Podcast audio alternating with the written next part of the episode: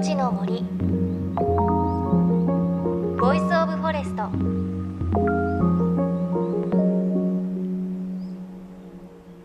おはようございます。高橋真理恵です。各地の田んぼで育ったお米そろそろ出回る季節ですね。新米って美味しいですよね。あの去年のこの時期なんですけれど東北の石巻の新米をいただきました。この新米がすごく美味しくてツヤツヤで甘みがあるんですよね。あの炊飯器をパカって開けた時から香りが違いました。でそのお米に東北のお土産で有名な三陸海宝漬けを乗っけていただいたんですが海宝漬けあのイメージとしては松前漬けにこうウニとかアワビとかイクラとか海鮮がたっぷり入ってるんですがこれが石巻の新米とぴったりあってすごく美味しかったんですよね。いや朝からご飯の話になっちゃいましたが今年も石巻の新米いただきたいなというふうに思っています。さあ JFN38 曲を結んでお送りします。命の森 Voice of Forest。この番組は森の長城プロジェクトをはじめ全国に広がる植林活動や自然保護の取り組みにスポットを当てるプログラムです。各分野の森の賢人たちの声に耳を傾け森と共存する生き方考えていきます。さて今週も引き続き歩く旅の本の著者で作家の福本博子さんのお話です。ヨーロッパ版お遍路さんサンティアゴ巡礼路を歩き切りその後三重県の伊勢神宮から和歌山県熊野本宮大社まで世界遺産熊野古道220キロを歩いて旅した福本さん。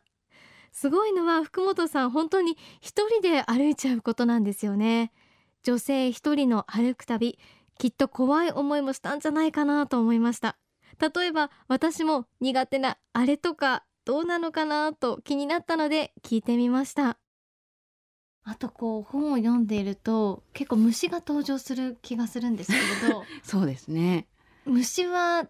大丈夫ですか？福本さんは。いや私は虫本当にダメです。ええなんか小学校の頃は平気でダンゴムシとか捕まえてダンゴムシのわかります。観察日記とかやってい うんた私はいずこっていう感じでたかがありごときでこうなんていうんですか休憩していてベンチみたいなところでおにぎり食べていたらアリンコがちょっとちょっと肘に上がってきたごときでギャーみたいなそういう感じですね。へえでも絶対自然が豊かな場所だからそうなんですよ。みんな多分見たことないやつとかもええ。いるわけですよね、きいますっと、ねそれはどう克服されてたんですか？うーん。あのまあギャーって言って逃げるしかないですよね。あ まあ、あとは危害を加えてこない虫だったらやはりそういうところを歩かせていただいているから、ええ。まあ、自然も神様虫も神様みたいに、まあ、思うしかないですけど、うん。こうアブ私8月に歩いたのでえアブが結構いたんですよ。でアブって二酸化炭素に反応してずーっと必要に追いかけてくるんですね。へえなので本当に追いかけてくるんですよ。でも息止めて歩くわけにいかないですし、毛穴からね二酸化炭素呼吸してますから逃げ惑ってましたね。だから虫が嫌な人は虫がいる時期を避ければいいだけですよ。うん、あそうそうそう。なるほど。夏とかを。そうですそうです。私あの中七っていうあの別の熊野古道の道も歩いたんですけどそれ10月とかだったんですね。虫いなかったです。あーやっぱその時期によるね。時期によりますね。その代わり売り棒いましたけど 売り棒がいるってことは親もいますもんね。ですよ。私最初でね道路渡ってたんです。売り棒が3匹か5匹くらいで、本当にちゃんと背中にシマリスみたいに島が可愛いですあってそうよね。可愛いと思って見てってはっと気づいたんですよね。親がいると思って。そうですよね。それでスタコラさっさと親を目撃しない前にスタコラさっさと歩き去りましたけど、えそういうこう一人で歩かれてるわけじゃないですか、はい、ピンチな時っていっぱいあるんですか？あそうですね。私ピンチピンチの沸点が低いんで。わかります。私も結構すぐピンチってもう。ええこれもあれもピンチみたいな。ありそうそう。そうますよね。ありますあります。だけど自分でどうにかするしかないじゃないですか。うん。だから多分私その一人でそういう中を歩く人の方がその神秘体験なんていうの目に見えた神秘体験はなくっても神みたいなものを感じるのかなと思うのはやはり自分の力だけでは歩ききれないしピンチをクリアできないんですね。なのでこう、うん、歩かせていただいているというか日本でいうところのおかげ参りじゃないですけど、神様助けてくださいみたいな感覚。自分以外のもっと大いなるものの存在を感じないと多分やっぱり歩き通せないんじゃないんですかね。うん。だから世界中の宗教で巡礼の道ってあるんでしょうし別に何か宗教心私別にどの宗教にも属してませんけどやっぱり歩き終わると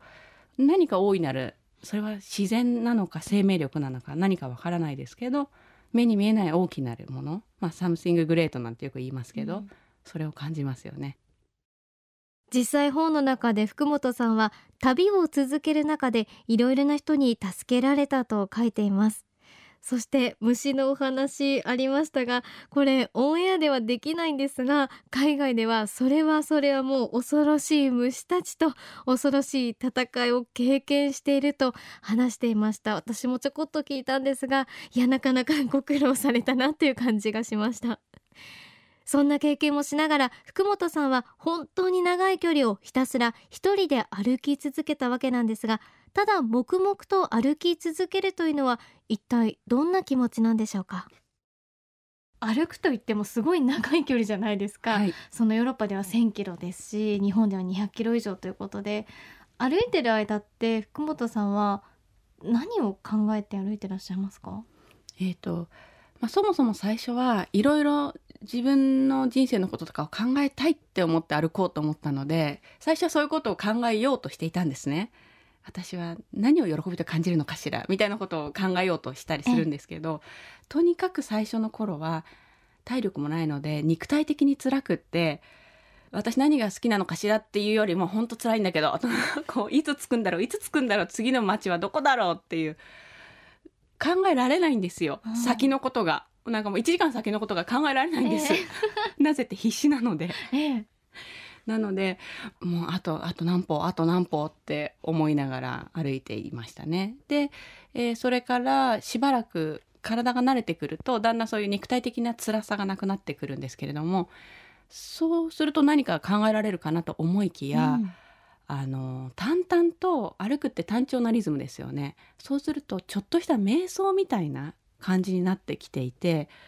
思考回路が止まってしまうというか思考する頭のな運動というよりも何でしょうね。体の運動と頭の運動ってリンクしないのかどうか分かりませんけど、ええ、体がフルに運動していると頭が止まってしまってろくにものを考えずあのそれよりも五感がとにかくどんどん敏感になっていくので例えば分厚いブーツ山用のブーツを履いているにもかかわらず砂利の一粒一粒の感覚が感じられるようになっていったりなんとなくここで空気が変わったっていう匂いを感じたり五感で感じるっていう方が大きくなっていくので考えるっていう部分は止まってしまう感じでしたね。その中でも考えていたことがあるとするならば昼ご飯は何にしようと。なんていうの生き物ですよね、うん、食べることしか考えてない。欲求ですよね。そうです。純粋な。そうです。だからそれともやっぱりその自然の中を歩いていると本当に自然って特にスペインの自然って真っ平らでずっと地平線まで見渡せて、うん、何でしょう180度地で180度天なんですよ。空なんですよ。で天天地人じゃないんですけど天と私と地っていう中で歩いているともう考えるというよりも自然に近い人間だって生き物じゃないですか自然的な観点で言うと。なので昼ご飯どうしようかなっていう。それだけしか考えてなかったですね。はい、だからもうこういろいろ考えないといけないっていう考え自体がもうちょっと都会的なんでしょうね。ね本当にこう何もないところでこう考えることが自分の本当は欲求というか欲してるものなのかもしれないですね。でも都会にいると考えない思考を止めるのって難しいじゃないですか、えー、放っておくとすぐ考えちゃうそうでも歩いていて気づいたんですけど頭が動いてる時って意識は今ここにないんですよね。考えてるということは必ず前か後ろになんですよ。前って言ったら未来のことを考えていたり過去のことああすればよかったこうすればよかったって思ってたりして今こうこう考えてる考えてる本当パラドックスなんですけど考えた瞬間に意識はここになくなるんですね。で意識がここにある時って感じてる時なんですよね。ということを歩いていて学びましたね私は。すごい感じている時こそ意識がある、えー、だから歩いてると本当に感じる感覚だけです。ある程度の距離を歩いていくと、まあ、最初は辛い辛いって思ってますから考えてますけどね。うんうんうん、へえ、なんかある程度までいくと五感が研ぎ澄まされていくんですその感覚って多分感じたことないなって今思いましたね。それを体験するためにもこうちょっと自分の限界を超えて歩いてみるっていうか他に何も考えられなくぐらいなるぐらい歩いてみるって経験ちょっとしてみたいですね。いいと思いますよ。なるほど。どうなんですか？次の予定とか立ててらっしゃるんですか？なんとなく、まあ、今年行こうと思っている場所があるんですけれども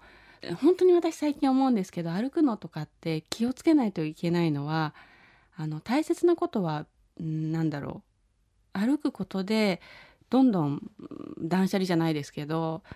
物理的な荷物も心の中の荷物とか不要なものを捨てていくことだと思うんですけど一歩間違うと気をつけないとなんだか長い距離を歩くことが偉いだとかたくさんの距離を歩くことが偉いみたいに思ってしまう自分が出てくるんですけどでもそれはむしろ歩く旅と逆のことだと思っていて道を歩くことで学べること自然の中を歩くことで学べることって競争は必要がないし自分のペースで歩くのが一番楽に歩けるんですよ。で正しい道もないし偉いとか偉くないはないっていうことを学べることが一番素晴らしいことなのである種我普段の都会の我々にしてみたらちょっと極限みたいな状況で歩くしかも自然の中を歩くことで気づくこと学べることって本当にたくさんあるんですよ。なので自分の感覚を信じて一歩踏み出してくださいっていう感じですね。